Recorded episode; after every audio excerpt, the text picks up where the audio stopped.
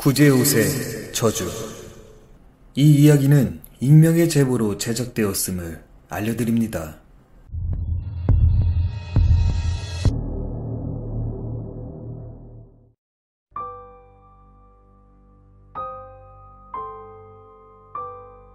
안녕하세요. 우연찮게 유튜브를 보게 되었고, 사실은 지금 해드릴 이야기는 다른 공포라디오 채널에 제보를 했는데 채택이 안 됐습니다. 그래서 한 번 더 용기를 내어 이곳에 제보를 해봅니다. 이번에는 채택되기 기원하며 사연을 말씀드리겠습니다. 막 봄이 오기 시작하는 올해 2월 말에 있었던 이야기입니다.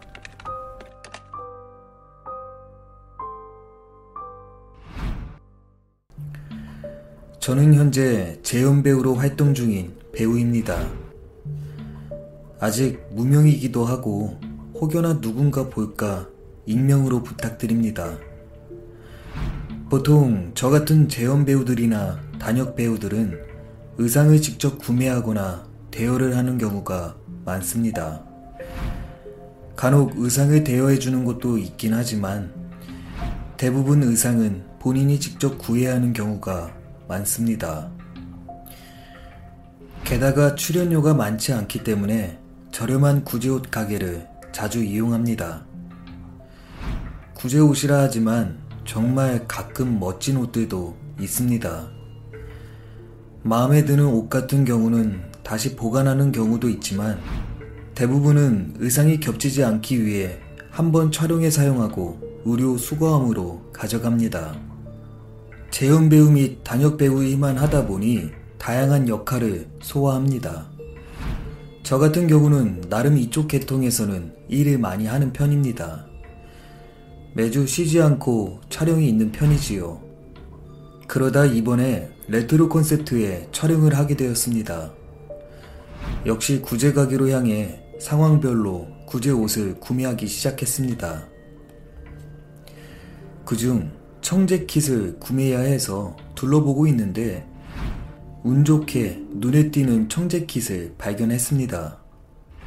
그렇게 여러 옷과 청재킷을 고르고 계산하려는데 갑자기 가게 사장님께서 말씀하셨습니다. 그 청재킷을 구입하면 이 구두도 함께 가져가라며 저에게 구두 한 켤레를 건네는 겁니다. 건네받은 그 구두 참 새것같이 예쁘더라고요. 그래서 저는 속으로 이게 웬 떡이냐 하며 가게 사장님이 주신 신발을 넙죽 받았습니다. 공짜로 받은 구두, 아니 어쩌면 그 가게를 찾았던 제 실수인지도 모르겠습니다. 그렇게 촬영에 필요한 의상 몇 벌과 청재킷과 구두를 받아왔습니다. 그렇게 시간이 흘러 레트로 콘셉트의 촬영날이 다가왔고 촬영장에 도착했습니다. 촬영장에 도착하니 다른 배우들도 있고 제작진들이 분주히 촬영 준비를 하고 있었습니다. 저는 예정된 역할에 맞게 옷을 갈아입고 촬영에 임했습니다. 한참 후 점심시간이 다가왔고 점심 식사 후 잠깐의 휴식 시간을 가지며 이런저런 이야기를 했죠. 제작진들이 청재킷이 참 잘 어울린다고 얘기를 해준 덕에 저는 청재킷을 구입하면서 구두를 공짜로 줬다는 이야기를 하며 구두를 자랑했습니다. 한참 자랑하고 있는데 같이 있던 막내 촬영 감독이 그 구두를 마음에 들어 하는 겁니다. 나름 친분도 있었고 저보다 한참 어린 친구인지라 저는 이 구두를 막내 촬영감독에게 선물하겠다고 하니 막내 촬영감독은 어린아이 마냥 엄청 좋아하더라고요. 주는 저도 참 뿌듯했습니다. 화기애애한 휴식기간을 마치고 다시 촬영에 임했습니다. 그렇게 긴 시간 끝에 늦은 저녁이 되어서야 마무리되었고 저희는 내일 나머지 촬영을 하기로 했습니다. 참고로 1시간짜리 분량을 만드는데도 3~4일을 촬영해야 할 정도로 촬영 기간은 참으로 깁니다. 그렇게 다음 날이 되었고 저희는 다음 촬영 준비를 하고 있었습니다. 그런데 제가 구두를 선물한 막내 촬영 감독이 저 멀리서 걸어오는데 다리를 절면서 걸어오는 겁니다. 그래서 저는 물었습니다. 왜 그러냐고. 그러자 막내 촬영 감독이 이야기하기를 어제 퇴근하고 가는데 골목길에 나오던 자전거와 부딪히면서 다리를 조금 다쳤다고 말입니다. 가벼운 타박상 정도라 병원은 가지 않았다고 했습니다. 안타까운 마음에 위로의 말을 전한 뒤 저희는 촬영에 임했습니다. 그렇게 그날도 별일 없이 촬영을 끝내고 집에 들어와 잠을 자는데 참 설명하기 어려운 이상한 꿈을 꾼 겁니다. 정말 소름 돋고 무섭고 몸도 안 움직여지고 말도 안 나오는 이런 꿈. 근데 이상하게 다음날 무슨 꿈을 꾼 건지 기억조차 안 나더라고요. 그냥 무섭다는 느낌만 드는 정도였습니다. 날이 밝자 전날 꿈 때문이었는지 조금 피곤한 상태로 촬영 장소에 도착했습니다. 아침에 만나 촬영팀과 인사를 하며 촬영 준비를 하고 있었습니다. 촬영 시작 전 갑자기 막내 촬영 감독이 어제 이상한 꿈을 꿨다며 제작진들에게 말을 하더군요. 막내 촬영 감독은 어젯밤 꿈에서 누군가가 자꾸 귀에다가 속삭이는 꿈을 꿨다고 했습니다. 저는 그때까지만 해도 어제 나랑 비슷한 악몽을 꾸었나 보다 라고만 생각을 했습니다. 그렇게 아침 인사를 나누며 바로 촬영을 시작했고 어느덧 점심시간이 다가왔습니다. 역시나 점심을 먹고 휴식을 취하고 있는데 갑자기 현장 건너편에 엄청난 굉음이 들리는 겁니다. 모두가 놀라 소리가 나는 쪽으로 가보니 자동차 사고가 난 겁니다. 그리고 그 옆에는 막내 촬영 감독이 우두커니 서 있더군요. 사고의 경위를 확인하니 막내 촬영 감독은 식사 후 담배를 사기 위해 인근 편의점을 가던 중 무단횡단을 했고 그때 사고 유발을 내 자동차 사고가 난 겁니다. 하마터면 인명사고가 날 뻔했지만 운이 좋게 인명사고는 나지 않고 자동차 단독사고가 난 겁니다. 어제는 다리를 접지르고 오늘은 사고 유발까지 연달아 안 좋은 일들만 막내 촬영 감독에게 이어질 때쯤 촬영은 막바지가 다 되어가는 저녁 시간이 되었습니다. 저녁 촬영이 한참인 가운데 이번엔 막내 촬영 감독이 보조용으로 촬영 중인 카메라를 실수로 떨어뜨린 겁니다. 그 일로 인해 총괄 감독님에게 엄청나게 야단을 맞은 막내 촬영 감독. 보는 사람이 민망할 정도로 엄청나게 혼이 나더군요. 그렇게 겨우 촬영이 마무리가 되었고 다음날 아침 마지막 촬영날 제작진들과 인사를 나누는데 막내 촬영 감독이 제게 다가오더니 선물해줬던 구두를 다시 돌려주는 겁니다. 저는 왜 그러냐 묻자 그냥 자기 스타일이 아닌 것 같다며 돌려주더라고요. 그리고 아무 말 없이 그냥 구두를 돌려주고 가는 겁니다.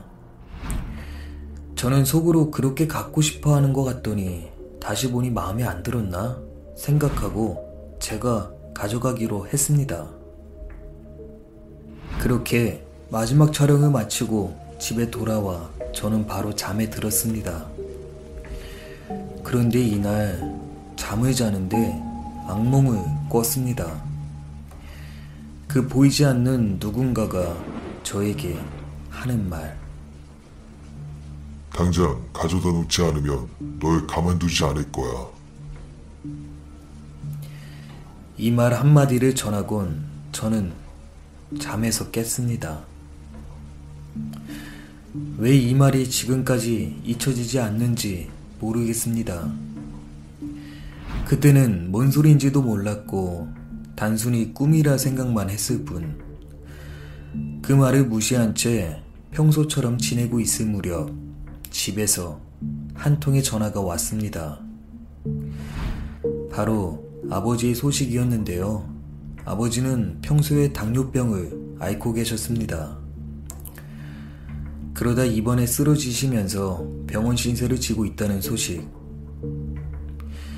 저는 만사를 제쳐두고 아버지가 입원해 있는 병원으로 가고 있었습니다. 그런데 가는 도중 어제 늦은 촬영과 잠을 잘 못 잔 탓이었는지 졸음운전으로 인해 자동차 사고를 내버린 겁니다. 정말 엎친 데 덮친 격, 좋지 않는 일들이 연달아 일어나니까 순간 그때 꾸었던 악몽이 주마등처럼 스쳐 지나가는 겁니다. 그렇게 사고 현장이 정리되고 병원에 도착한 저는 아버지를 살폈습니다. 다행히 아버지는 건강에는 크게 이상이 없으셔서 안심을 하고 집에 돌아오던 중 갑자기 쿵 하는 소리와 함께 놀란 저는 차를 멈추었습니다. 바로 밖으로 나갔는데 로드킬, 지나가던 고양이를 치고 말았습니다. 정말 연달아 일어나는 안 좋은 일들, 우연의 장난일까요? 정말 꿈에서 말했던 당장 가져다 놓지 않으면 널 가만두지 않을 거라는 말, 대수롭지 않게 넘겼던 그 말이 정말 공포의 속삭임이었던 걸까요? 제가 옷을 가져온 후로부터 이런 일이 생겼으니 문득 떠올랐습니다. 청재킷과 바로 그 구두. 정말 희한하게 그날 그 옷을 입고 촬영한 후로 1도 잡히지 않고 뭔가 이상했습니다. 1도 풀리지 않고 안 좋은 사건 사고들, 아니겠지 하면서도 저는 그 구제가게를 다시 찾아갔습니다. 그리고 구제가게 사장님에게 정말 조심스럽게 말했습니다. 이 청재킷과 구두를 구입한 이후로 안 좋은 일들에 시달리고 있다고 말이죠. 그 말을 듣고 한참이나 뜸을 들이는 구제가게 사장님, 그리고 저에게 해주는 말은 실로 놀라웠습니다. 사실 이 옷들은 자기 친동생이 아끼고 직접 입던 옷들이라고 털어놓았습니다. 그러다 불의사고로 이승을 떠나게 되었다는 친동생. 원래는 옷을 태웠어야 했지만 차마 태우지 못하고 팔게 되었다고, 좋은 마음으로 물건을 판 거라고 말이죠. 제가 겪었던 이야기를 이해하신 사장님은 제가 사갔던 옷을 환불해 주셨고, 그날 이후 동생의 명복을 빌며 청재킷과 구두를 태웠다고 했습니다. 이후 저는 이상한 일도 겪지 않고 아버지도 건강하시며 제가 하는 일도 다시 많아지고 있습니다. 가끔 옷에 귀신이 붙는다는 이야기, 눈으로 보이진 않지만 정말 옷 구입할 때도 조심하게 구입해야겠다는 생각이 들더라고요. 이제는 그 동생분이 하늘로 편안히 떠나셨길 바랍니다.